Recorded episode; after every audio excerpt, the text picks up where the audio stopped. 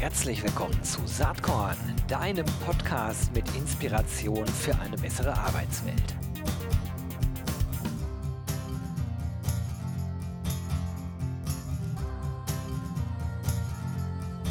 Hallo und herzlich willkommen zum Saatkorn Podcast. Heute ein wirklich spannendes Thema.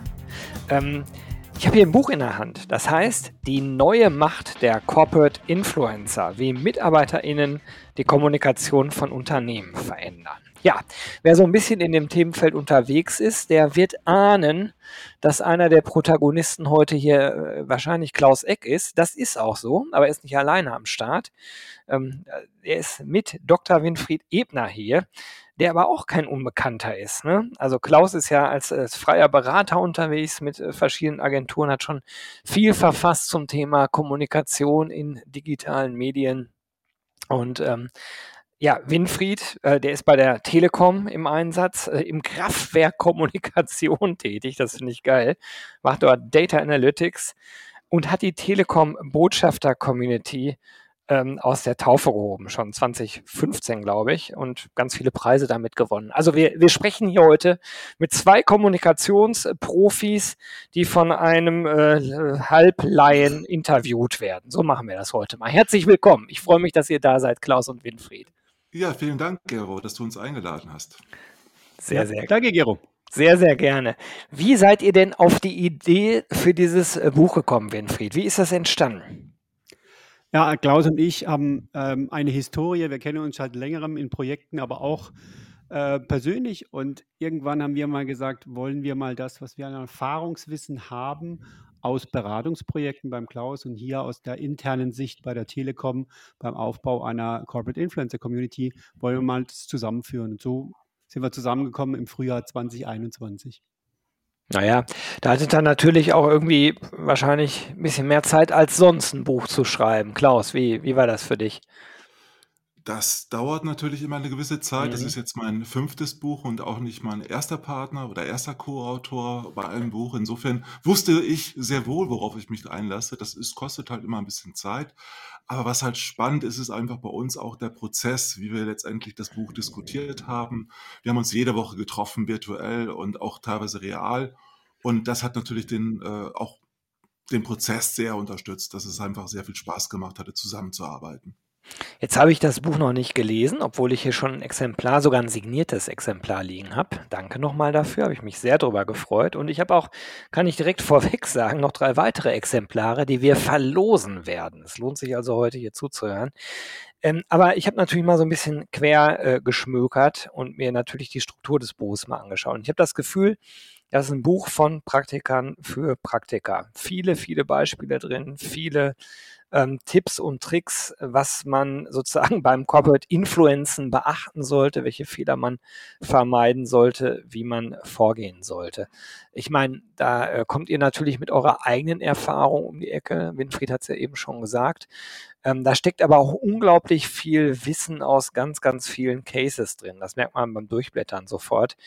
Das muss ja eine Wahnsinn, Wahnsinnsarbeit gewesen äh, sein, das alles zusammenzutragen. Wie seid ihr da vorgegangen, Winfried? Ähm, wir haben uns immer wieder getroffen, wir haben diskutiert. Also Klaus sagt zu Recht, äh, einmal in der Woche sich treffen. Wir hatten eine halbe Stunde geplant, meistens ist es mehr geworden und so haben sich die Ideen entwickelt. Äh, dann haben wir angefangen, verschiedene Files aufzumachen, uns auszutauschen darüber, wie wir sowas strukturieren wollen und haben dann relativ früh eine Struktur gefunden, um das, was wir an Erfahrungen haben, das, was wir an Cases reinbringen wollten, dann auch in die Struktur zu bringen, dass es auch schön und einfach zu lesen ist. Mhm. Das war schon unser Anspruch. Und es fing natürlich sehr früh, viel früher eigentlich an. Ich habe vor zwei Jahren das Corporate Influencer Breakfast äh, ins Leben gerufen und habe dadurch natürlich mit vielen Cases einfach Vorgespräche geführt und das natürlich auch dann diese Kontakte genutzt für das Buch, um da auch dieses Praxiswissen mit reinzubringen. Neben den äh, Erfahrungen durch eigene Projekte, durch viele, viele Kunden. Was ich, äh, also vielleicht nochmal kurz äh, drei, vier Takte zum Aufbau. Also erstmal geht es natürlich um Corporate Influencer. Was ist das überhaupt? Können wir auch gleich mal ganz kurz zur Begriffsdefinition sprechen. Dann geht ihr auf die organisationale Ebene, die Teamebene, bis ihr schließlich bei der Person äh, landet. Da würde ich auch nachher gerne ein bisschen Schwerpunkt drauflegen auf dieses Thema Personal Brands. Äh, Und dann geht es äh, darum, Fehler äh, zu vermeiden bei Corporate Influencer Initiativen. Ihr habt noch eine Toolbox hinten dran gepackt und eine Vision, wie das Ganze sich so weiterentwickeln wird. Ähm, also das macht ja erstmal total äh, Sinn und ist ganz klar vom Aufbau. Aber lass uns mal kurz äh, sprechen. Corporate Influencing oder Corporate Influencer, wie definiert ihr das eigentlich? Wer ist eigentlich ein Corporate Influencer? Wer hat Lust zu antworten? Klaus? Das ist, ein, das ist eine gute Frage, wo wir uns beide zurückhalten, weil dieser Begriff natürlich ein nicht so ganz einfacher ist. Der ist Sorry. uralt. Tut mir leid. Ähm, früher hieß es Markenbotschafter, Corporate Imagelist und äh, Ambassadors. Es gibt keinen richtig guten Begriff und Corporate Influence ist auch kein deutscher und kein englischer Begriff. Das ist ein Kunstbegriff, der aber englisch klingt, aber ein deutscher ist und drückt im Prinzip aus, dass ein Unternehmen sich um Mitarbeiter, Mitarbeiterinnen kümmert, die nach außen Unternehmensbotschaften versenden und die mit ihrer fachlichen und persönlichen Kommunikation Menschen erreichen und ermutigen, sich mit den Themen eines Unternehmens auseinanderzusetzen. Ein richtiges Corporate Influencer Programm existiert aber erst dann aus meiner Sicht, wenn es wirklich von durch Advocacy unterstützt wird, heißt durch Tools, durch Menschen, die sich um die Corporate Influencer auch kümmern. Mhm. Also eigentlich so wie Winfried, wie du das bei der Telekom auch an den Start gebracht hast, ne? Ja, und uns ist es dabei wichtig, wir haben ja Corporate Influencer uns den Begriff genähert im ersten Kapitel und das zweite und das dritte und das vierte Kapitel geht auf die Ebene Organisation, Team und Person. Und besonders bei Organisation braucht man halt die organisationalen Rahmenbedingungen. Man braucht eine Kultur, die sowas ermöglicht. Man braucht äh, Katalysatoren. Ich gehe auf das Thema, wir gehen auf das Thema Communities ein, wie man Communities intern bauen sollte, damit so etwas auch eine Außenwirkung entfalten kann. Und für uns so der Sweet Spot ist das Team. Also äh, wie wir es auch immer nennen, wir hängen nicht an den Begriffen, äh, bei manchen heißt es Kernteam oder Expertenteam, Menschen, die sich darum kümmern, anderen das Ankommen in dieser Community bei den Corporate Influencern einfach zu machen. Und diese zwei Punkte, die sich deutlich unterscheiden vom Personal Branding, waren uns ganz wichtig und darum haben wir mhm. denen ein eigenes Kapitel gewidmet. Mhm, kann ich nachvollziehen. Also mich interessiert nachher das Personal Branding schon, aber ich glaube halt, dass nicht jeder, der eine Personal Brand hat, ein Corporate Influencer ist, logischerweise. Ähm, also sozusagen, wo sind da Schnittstellen und wo sind da vielleicht auch ganz klare Abgrenzungen. Da können wir aber nachher nochmal drauf kommen. Was ich jetzt erstmal ganz spannend finde, ich komme ja von Geburt her in Anführungsstrichen nicht aus der Kommunikationsecke, sondern aus der HR- oder People-Ecke. Und es ist klar, dass gerade beim Employer Branding äh, da eine immense Schnittstelle schon recht früh entstanden ist. Ich würde das mal so zeitlich einordnen mit 2006, 2007, 2008, als die ersten Arbeitgeber anfingen, Social Media tatsächlich auch äh, für äh, ja, Employer Branding, also Arbeitgeber, Markenbildung ähm, zu nutzen. Damals hatten Klaus und ich auch Kontakt und äh, für mich war damals so eins der Hauptprobleme, mich äh, gegen die Kommunikationsabteilung durchzusetzen, die ganz am Anfang äußerst restriktiv damit umgegangen sind, dass da irgendwer anfängt zu bloggen oder zu schreiben. Also eine Side Note, mein Blog Saatkorn habe ich die ersten zwei Jahre anonym geschrieben, weil ich eben nicht wollte, dass der verboten wird. Und wie ist das mit der Kommunikationshoheit denn heute? Jetzt aus so einer Kommunikationsperspektive. Ist das heute immer noch Thema? Das ist immer noch ein Thema, wobei es sehr viel besser geworden ist. Ich habe mhm. diese Erfahrung bei ganz, ganz vielen Unternehmen äh, gemacht dass äh, sie erstmal ganz negativ darauf reagieren, wenn plötzlich Mitarbeiter sich organisieren, nach außen stärker kommunizieren. Man möchte die Kontrolle behalten, wie das so schön heißt. Und äh, das haben einige auch äh, Kommunikatoren sehr gut ausgedrückt. Ist das Wichtigste, was ein Kommunikator lernen muss, um erfolgreich Corporate Influencing machen zu können, ist loslassen, die Verantwortung abgeben und das Ganze eher moderieren und begleiten und unterstützen, statt, statt es zu verbieten. Da hat man aber allerdings äh, eine sehr, sehr gute Möglichkeit durch Guidelines, die die Schere im Kopf abbauen hilft, sowohl bei denjenigen, die als Akteure Corporate Influencer werden, wie auch bei denjenigen, die für die Kommunikation die Verantwortung haben. Das ist nicht ganz einfach, aber es führt dazu, dass die Kommunikation, die Unternehmenskommunikation insgesamt erfolgreicher ist. Und das, was du beschrieben hast, ist natürlich auch der Streit zwischen HR und Kommunikation, den es ganz, ganz oft auch gibt, nicht nur zwischen Personen im Unternehmen und Kommunikation, sondern eben auch zwischen den Abteilungen. Weil wer hat die Hoheit, wer hat die Verantwortung? Weil die Ziele, die verfolgt werden mit Corporate Influencer Programme, sind häufig Recruiting-Ziele, Employer-Branding-Ziele. Gleichzeitig geht es aber auch um Budgets. Und das ist oft ja. dann erfolgreich, wenn beide richtig gut zusammenarbeiten. Aber tatsächlich ist es so, dass die meisten Leads äh, von der Kommunikation gehalten werden. Aber erfolgreich ist man dann, wenn es zusammenwirkt. Ja, das, äh, die Erfahrung mache ich auch. Jetzt mal nicht als Saatkorn äh, gesprochen, sondern in der Tat in dem Fall jetzt als Geschäftsführer von Territory Embrace. Wir beraten ja auch Kunden und unser Mantra ist eigentlich immer, äh, macht schon Sinn, wenn HR und Kommunikation zusammen am Tisch sitzen und zwar am Anfang des Projekts und nicht erst dann, Richtig. wenn einem alles um die Ohren fliegt. Wie, wie war denn das bei euch, Winfried, bei der Telekom? Ähm, hattet ihr diese, diese Spannung, diese Herausforderungen zwischen der People-Organisation und der, äh, dem Kommunikationsapparat auch oder war das da gleichgängiger? Also ganz offen, äh, Gero, das hatten wir auch. Ähm, ich äh, will dir das Vorwort von meinem Chef Philipp Schindera ans Herz legen, weil der hat ja 2010 auf dem Kommunikationskongress gesagt, das Ende der Kommunikationspolizei ist gekommen und ja. dann damit auch ein Wandel der Rolle des äh, Kommunikators oder äh, des Menschen, der das von Berufswegen so macht, wie er es beschreibt. Ähm, äh, in dem Zusammenspiel ist, äh, glaube ich, die Telekom-Botschafter-Community was Besonderes, weil es aus einer Grassroot-Initiative entstanden ist und viele der Köpfe, die dann mit drin waren, auch bei Corporate Communications arbeiten, was die Verbindung mhm. einfacher macht. Dennoch, ähm, äh, diese Zusammenarbeit, das Zusammenspiel zwischen dieser Community und den unterschiedlichen Fachbereichen ist eine eigene Disziplin. Äh, wir beschreiben das äh, äh, in einem Kapitel ganz, also diese Porter spricht davon, die Legalorganisation mit den Netzwerken in Verbindung zu bringen. Und ganz offen, da ist der Königsweg noch lange nicht gefunden, weil viele Ideen, die aus den Communities entstehen, teilweise in der Linie, sage ich mal, ähm, anders bewertet werden, auch mit anderen Logiken bewertet werden. Wenn man klar sieht, dass so eine Community multidimensionale Ziele hat, also sowohl Employer Branding Ziele, aber auch Sales Ziele, aber auch Image Ziele, dann sind natürlich die Schnittstellen in die Organisation äh, extrem vielfältig und als, als Grassroot-Initiative, wie die Telekom-Botschafter seit 2015 entstanden sind, heißt das auch, dass man immer wieder bei den Fachbereichen vorbeigekommen ist. Und dieses Zusammenspiel zwischen Community auf der einen Seite, also Selbstorganisation, eher Netzwerkgebilde und dem, was wir in der formalen Organisation mit klaren Aufträgen haben, mit abgegrenzten Zuständigkeiten, das führt zu Reibung. Was ich so witzig finde, ist, vielleicht ist das jetzt so eine Analogie, wo ihr beide sagt, um Himmels Willen, da, oder vielleicht auch nur denkt, da merkt man, der Typ hat echt keine Ahnung davon. Aber nehmen wir mal so, ein, so ein Beispiel, wie heute Vermarktung funktioniert. Also, und schauen wir mal so ein bisschen Richtung Influencer-Marketing. Jetzt bin ich im Produktmarketing immer nur so halb unterwegs, wenn überhaupt. Aber ich interessiere mich für Filme.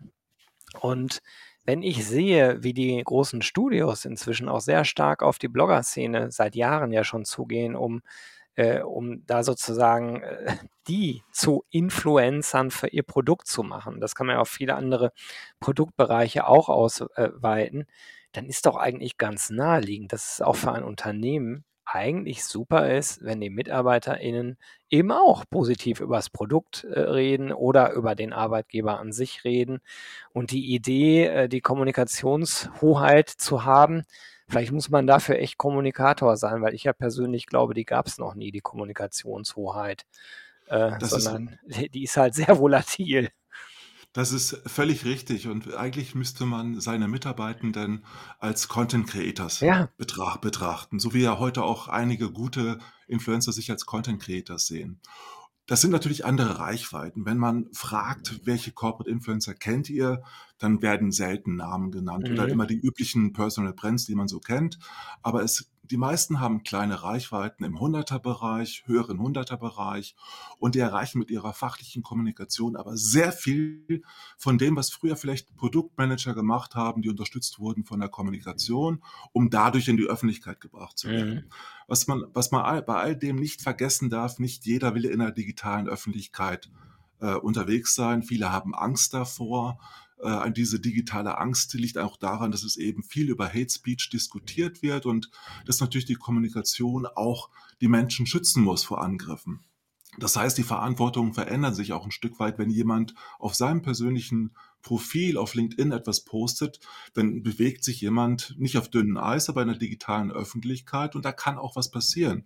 Das Schlimmste, was einem passieren kann, ist zum Beispiel, wenn man anfängt äh, zu gendern, dass andere das nicht so toll finden und darauf reagieren und dann entstehen Debatten, wo natürlich die Kommunikation die Aufgabe hat, den Mitarbeiter, die Mitarbeiterin auch entsprechend zu schützen. Das heißt, es verändert sich die Art und Weise, wie das Unternehmen nach außen kommuniziert und da ist das Team eben sehr, sehr wichtig in der Kommunikation nach außen. Das Zusammenspiel heißt einfach, dass man sich hilft und einfach auch stützt. Ich finde ähm, das nachvollziehbar, was du sagst, und gleichzeitig, und da, da wollte ich jetzt schon so ein bisschen schwerpunktmäßig drauf gehen, und das habt ihr im Buch auch auf immerhin ja, ein bisschen über 40 Seiten ähm, ähm, sozusagen äh, behandelt, das Thema, ist nämlich das Thema Personal Branding. Wenn man jetzt mal schaut, äh, jeder bewegt sich natürlich da so in seiner eigenen Blase. Dessen bin ich mir äh, meistens bewusst. Oft dann auch nicht so in dem Moment, wo ich was lese, aber mit einem gewissen Schritt zurück dann doch wieder. Aber wenn man sich sein eigenes LinkedIn-Netzwerk mal anschaut und mal guckt, wie das explodiert ist, ich würde sagen in der Corona-Zeit, also in den letzten etwa zwei Jahren, da habe ich ja so langsam das Gefühl, dass wirklich jeder äh, inzwischen eine Personal, Personal Brand kreieren möchte. Und äh, also über dieses Thema ist eine Personal Brand gleich Corporate Influencing? Ich glaube nein, nur unter bestimmten nein, Bedingungen. Auf keinen Fall. Da würde ich mit euch gerne mal reden, denn äh, wir, wir erleben ja gerade, dass eigentlich nahezu jeder Geschäftsführer, jede Geschäftsführerin, jede CEO eigentlich sich bemüßigt fühlt, da eine möglichst große Reichweite aufzubauen. Äh, Und nach meinem Dafürhalten gibt es nicht allzu viele, die es wirklich richtig gut machen.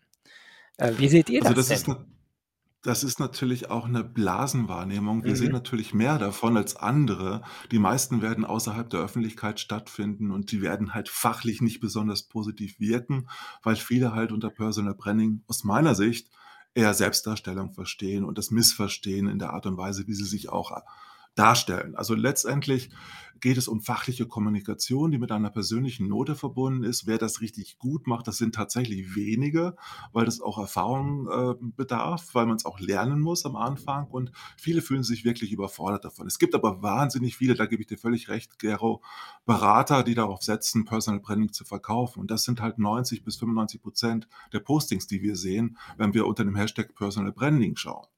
Das heißt, es gibt einfach Goldgräber, die was verkaufen wollen, aber es gibt ganz, ganz wenige, die halt über die Rezepte hinaus damit auch äh, unterwegs sind als Corporate Influencer. Die meisten schreiben über ihre fachlichen Themen und verzichten eher auf dieses Wording und schauen halt, dass sie halt Wirkung entfalten und auch eine Selbstwirksamkeit erleben. Und das heißt, dass sie wirklich ihr Netzwerk langsam, aber stetig ausbauen. Ich habe eine Frage gestellt, die stelle ich immer jedem im Workshop. Wie viele neue Kontakte möchtest du eigentlich in der nächsten Woche machen? Qualifizierte, hochwertige Kontakte. Mhm. Die häufigste Antwort in 80 Prozent der Fällen, auch in Umfragen, die ich auf LinkedIn gestellt habe, ist fünf. Also die Menschen wollen gerade mal fünf neue Kontakte haben, egal ob sie im Sales arbeiten, in der Kommunikation oder in anderen Bereichen. Das macht deutlich, dass das Bedürfnis nach Geltung gar nicht so groß ist bei den meisten Menschen, die Corporate Influencer sind oder werden. Ja, das finde ich interessant. Also gut, dass du den Nachsatz noch gebracht hast, die äh, Corporate Influencer sein wollen gemäß eurer Definition. Was ich nur wahrnehme und äh, ich weiß nicht, ob ich das befürchte, ich würde es erstmal nur als neutrale Wahrnehmung bezeichnen, ist, dass wir einen eklatanten Anstieg äh, von Selbstdarstellung haben. Ich will mich da gar nicht ausnehmen. Ich spiele das Spielchen ja auch schon viele Jahre äh, äh mit. Aber äh, das nimmt so überhand, dass das alleine ja auch eine Art von Realität schafft. Und ich frage mich, ob das nicht eine viel größere Gefahr dafür ist, sozusagen das, das echte, gute Corporate Influencing von der reinen Selbstdarstellung zu unterscheiden. Das ist ja vielleicht gar nicht so leicht. Winfried, wie siehst du das? Ja, weder schwarz noch weiß. Mhm. Ähm, sondern Magenta. Haha. Nein, äh, Gero, der, Klar. Also die Telekom-Botschafter wurden intern sehr oft als diejenigen mit den Magenta-Pappnasen verschrien. Äh, es sind diejenigen Mitarbeiterinnen und Mitarbeiter, die engagiert sind, die jetzt gerade auf dem Weg äh, Richtung Ukraine sind und Hilfspakete abliefern und das begleiten.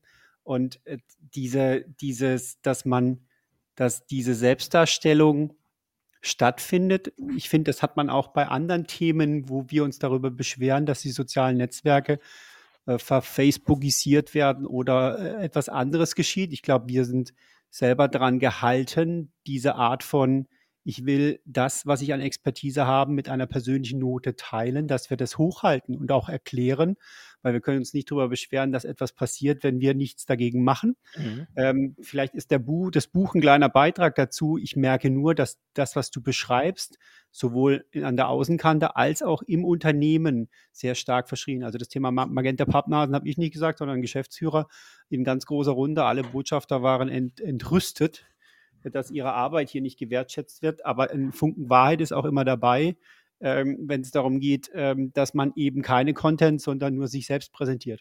Mhm. Wie, äh, wie steuerst du das denn, oder wenn du das überhaupt steuerst, äh, ich sag mal ein bisschen breiter angelegt, wie steuert ihr das bei der Deutschen Telekom, dass eben möglichst nicht so viele den Balanceakt äh, verlieren zwischen Selbstdarstellung und äh, echtem Corporate Influencing? Ja, also durch, durch Relations, durch Beziehungsmanagement. Hört sich total äh, platt an, aber jede Woche einen Call, wo wir die Sachen, die wir gut finden, aufs Tablett heben, mhm. anderen erklären, in der Community erklären, warum das gut ist, was gemacht worden ist. Ich glaube, man kann sehr schwer durch Verbote oder durch den Zeigefinger in solchen selbstorganisierten Communities arbeiten. Man muss sehr, sehr stark durch ein Signaling arbeiten in ganz unterschiedlichen Sachen. Wir diskutieren jetzt, inwieweit Corporate Accounts viel stärker noch äh, ihre Reichweite spendieren können für gute äh, Corporate Influencer, die äh, Unternehmensziele mit unterstützen. Äh, das kann ein Thema sein, aber vor allem in der Community den anderen zeigen, was gut ist, ja, und gutes Verhalten oder gute Postings inhaltliche Diskussion, Expertise, die nach außen getragen wird, äh, sichtbar zu machen. Das ist enorm wichtig und zeigt anderen, ähm, wie sie sich verhalten können. Es gibt bei uns auch ein Onboarding, das geht sechs Monate, wo ein erfahrener Corporate Influencer, der schon länger bei der Community dabei ist, äh, ein, Newbie mitnimmt und äh, ihm erklärt, das äh, ist die Hilfe, die da angegeben wird. Und dann gibt es natürlich noch Lex-Sessions, wo wir ganz informelle Weiterbildung machen, lernen von Experten, wo wir äh, zum Beispiel Social Media, die Profilbilder und andere Themen, also solche Basics vermitteln, aber von Mitarbeiter für Mitarbeiter jetzt nicht eine Art Teaching, wo wir sagen, ähm, wir wissen es und ihr wisst es nicht, sondern eher in einem Erfahrungsaustausch von Erfahrenen in, auf TikTok oder auf Instagram oder auf Twitter, äh, die dann ihr Wissen weitergeben. das hört sich. Damit hat. Ja, sag du ruhig, Klaus. Damit hat, wen, ja, damit hat Weniger natürlich auch was ganz Wichtiges gesagt. Es geht um vorbildliche Kommunikation und um beispielhafte Kommunikation, von denen äh, andere lernen können und dadurch auch alle besser werden. Wir lernen einfach, miteinander in den Austausch zu gehen, auch im Sinne von Märkte sind Gespräche, werden wir, gehen wir nach außen als Corporate Influencer und können Beziehungen aufbauen zu Menschen und dadurch natürlich auch im Markt punkten jeweils in der jeweiligen Rolle, die wir haben. Und das ist natürlich das Entscheidende dafür, dass ein Corporate Influencer Programm erfolgreich ist. Es reicht nicht aus, die Mitarbeiter, Mitarbeiterinnen äh, zu Personal Brands zu machen und zu sagen, jetzt seid ihr fertig, sondern das ist Change Management. Das ist Entwicklungspotenzial, was man nutzen kann als Unternehmen. Und das bietet natürlich großartige Chancen in der Kommunikation nach außen, weil die Kommunikation weniger abstrakt ist, weniger markengetrieben, weniger Branding getrieben, sondern viel menschlicher ist, direkter ist und eigentlich auch wirklich Beziehungspflege ist. Mhm. Ja, das kann ich sehr gut nachvollziehen. Und dieser Ansatz, sozusagen von guten Beispielen zu lernen, das, da bin ich sowieso ein Riesenfan von. Ist ja immer leicht, äh, Reichweite aufzubauen, wenn man andere durch den Kakao zieht. Das äh, verschafft einem in der Regel in Social Media leider sehr viele Klicks, ähm, aber das ist nach meinem Dafürhalten nicht der richtige Weg, sondern ich finde es immer besser, von, von Role Models zu lernen, als von Dingen, die offensichtlich ganz falsch laufen. Kann man auch unterschiedliche Sichten drauf haben was ich sehr spannend finde, ist, dass halt viele Menschen es sehr, sehr gut können, einfach zu senden. Mhm. Aber was die wenigsten können, was am schwierigsten auf LinkedIn zum Beispiel ist, ist Kommentare schreiben und liken. Damit tun sich Deutsche sehr, sehr schwer, andere zu loben und auf andere einzugehen. Das ist aber die Rolle, die ein Corporate Influencer hat. Da geht es nicht alleine darum, Content zu kreieren, es geht vor allen Dingen darum, zu interagieren, auch Nähe zu anderen herzustellen und dadurch natürlich das Netzwerk auszubauen und auch Einfluss zu nehmen. Daher kommt der Begriff ja auch ein Stück weit. Ja, absolut. Was mich mal interessieren würde bei euch zwei Kommunikationsprofis, das ist auch so eine Wahrnehmung der letzten zwei Jahre, die ich habe. Geht ein bisschen jetzt weg aus dem engeren Thema, aber mich interessiert trotzdem eure Sicht darauf. Ich finde es gerade gefährlich, dass sich alles so stark auf LinkedIn fokussiert. Ähm, vielleicht nehme aber auch nur ich das jetzt sozusagen subjektiv aus meiner eigenen Blase so wahr. Aber ähm, Xing ist bei mir im Netzwerk leider, also als Karrierenetzwerk, als Austauschplattform, als äh, Kommunikationsplattform inzwischen ganz, ganz weit abgeschlagen, was ich bedauere, weil ich eigentlich Pluralismus immer gut finde. Und äh, die anderen Netzwerke wie Facebook spielen in meinem Kontext auch nicht mehr so eine große Rolle. Twitter war immer so ein Spezialfall in meiner Zielgruppe. Wie ist das bei euch? Wie nehmt ihr das wahr? Also die Abhängigkeit von LinkedIn wird Ja. natürlich sehr, sehr groß, wenn man nur dort aktiv ist und dort sein Netzwerk hat. Also deshalb ist es auch wichtig, dass man auf Video setzt, auf äh, andere Plattformen setzt, dass man die Inhalte, den Content, den man auf LinkedIn veröffentlicht, einfach auch weiterverwertet und äh, auch sichtbar macht auf in anderen Bereichen. Nur ist es jetzt auch so, dass ich gerade im B2B-Bereich in, auf äh, Instagram oder auf Facebook und schon gar nicht auf Sing äh, sehr erfolgreich bin, sondern ich, ich profitiere einfach davon, dass es funktioniert, dass die Performance funktioniert auf LinkedIn. Das erlebe ich selbst, aber äh, ich habe zum Beispiel jetzt auch den PR-Blogger wieder reaktiviert, weil ich einfach diese Abhängigkeit auch sehe und auch gefährlich empfinde und deshalb auch meinen Kunden dazu rate, nicht nur auf LinkedIn zu setzen, sondern eben auch auf Webinare, auf äh, Blogs, auf Magazine zu gehen. Also wirklich auf die klassische, äh, auf die klassischen Methoden, die man ja in der Kommunikation zur Verfügung hat. Also Mhm. Content Marketing heißt ja nicht nur auf ein Netzwerk zu setzen, sondern auf viele Plattformen auch zu gehen. Und dadurch kann man zumindest diese Abhängigkeit ein Stück weit reduzieren, die viele Menschen zurzeit und viele Unternehmen sicherlich verspüren bei LinkedIn. Absolut. Winfried, wie ist das aus deiner Telekom-Perspektive? Also erstmal vielleicht aus der persönlichen Perspektive hat sich LinkedIn halt extrem stark entwickelt als Content-Plattform.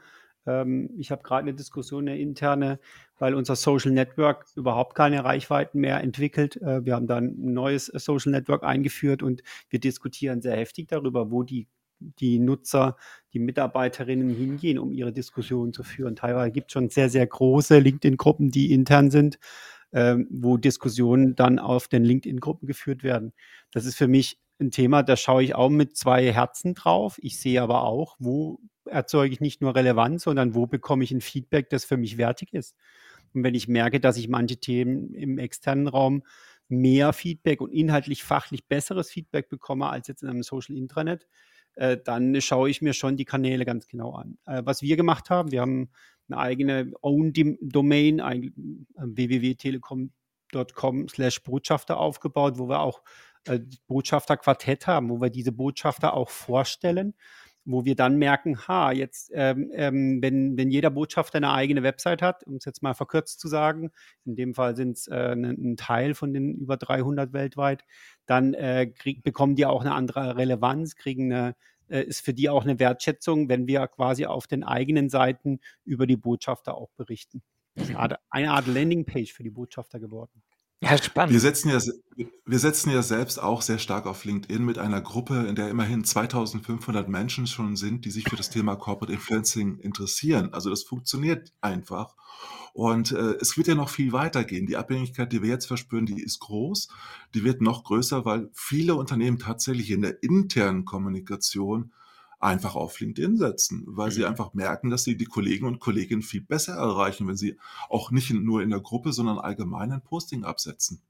Naja, da könnte man jetzt eine eigene Podcast-Folge oder Serie draus machen aus diesem kleinen Thema. Ich habe es ja gerade angeschnitten. Ähm, let letztes äh, Themen, Thema, was ich in dieser beschränkten Zeit gerne noch mal einmal ganz kurz anreißen wollen würde, ist, ähm, und zwar Richtung Winfried erstmal. Wenn man jetzt so eine ganze Anzahl von Botschaftern, Botschafterinnen aufbaut, es ist ja klar, dass die ein Netzwerk aufbauen und äh, wir sprechen äh, in der HR-Szene, in dem People-Kontext ganz viel über The Great Resignation. Hm. Leute gehen weg, nehmen ihre Kontakte natürlich mit. Äh, wie schaust du da drauf, auf dieses Thema? Äh, sehr freundlich schaue ich da drauf. Warum? Weil ich gelernt habe, ich komme ja aus der Community Building Forschung, äh, Forschung mhm. und auch im Tun. Und freundlich sich aus einer Community verabschieden, ist das Schönste, was einem passieren kann. Und wir haben jetzt Fälle, wo äh, Telekom-Marinnen das Unternehmen verlassen, sich freundlich verabschieden, erstmal intern, aber dann auch extern und beglückwünscht werden. Das ist für mich schon ein Zeichen, dass man sich auch ähm, quasi freundlich verabschieden kann. Wir haben wir haben in der Community teilweise Fälle, die gehen quasi äh, auf inaktiv, weil sie jetzt beruflich gerade so eingespannt sind oder privat Themen haben, wo sie sagen, ich kann jetzt nicht mehr wirken. Das ist für uns auch okay. Aber auch der Übergang in, in, zu, zu, zu anderen Unternehmen äh, ist nichts, wo wir dann sagen, ähm, das ähm, finden wir total schlecht. Andersrum muss ich schmunzeln. Äh, unser Ziel ist es auch, Kunden zu Fans machen. Wir haben jetzt eine Gruppe von 20 externen Telekom-Botschaftern also Kunden unseres Unternehmens, die sich monatlich treffen und sagen, was können wir denn Gutes tun für die Telekom?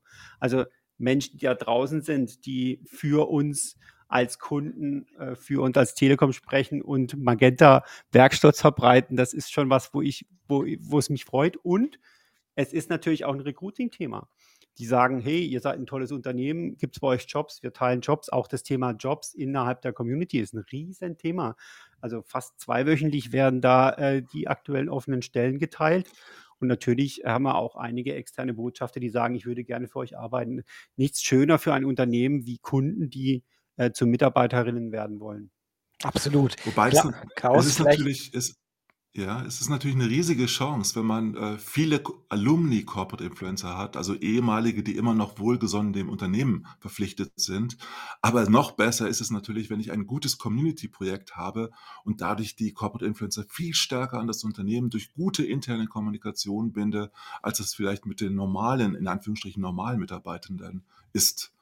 Und äh, das heißt, ich kann eigentlich über ein Corporate Influencer Programm sogar dazu beitragen, dass das Employer Brand gestärkt wird und dass die Mitarbeiter, Mitarbeiterinnen gar nicht gehen, weil sie einfach so viel Incentives bekommen, so viel Advocacy bekommen, dass sie einfach sich sehr, sehr wohlfühlen in der Community, der Community wiederum.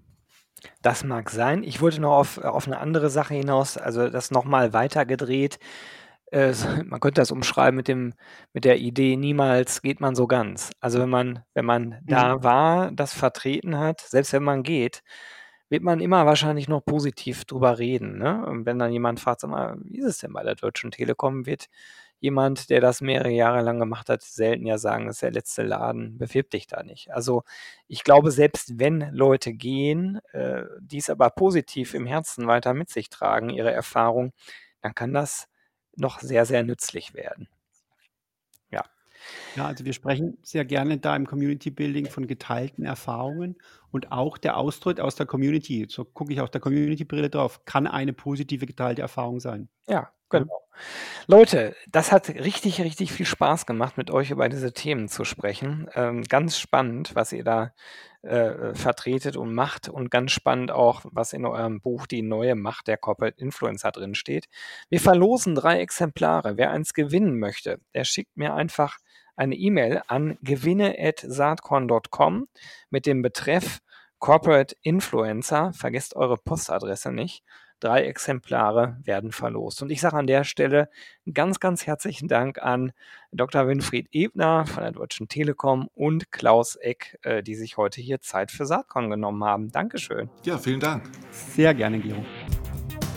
Jo, das war diese Saatkorn-Podcast-Episode. Wenn du nichts mehr verpassen willst und dich überhaupt für die Saatkorn-Themen interessierst, dann abonnier doch einfach meinen niegelnagelneuen Newsletter. Und dann bekommst du jeden Sonntag frisch alle Artikel, alle Podcast-Folgen, außerdem noch meine wöchentliche Kolumne und die Verlosung der Woche in deine Inbox. Musst du natürlich nicht sonntags lesen, geht auch montags oder dienstags. Ich würde mich sehr freuen. Hier nochmal die URL saatkorn.com slash newsletter. Tja, dann bis bald. Ciao.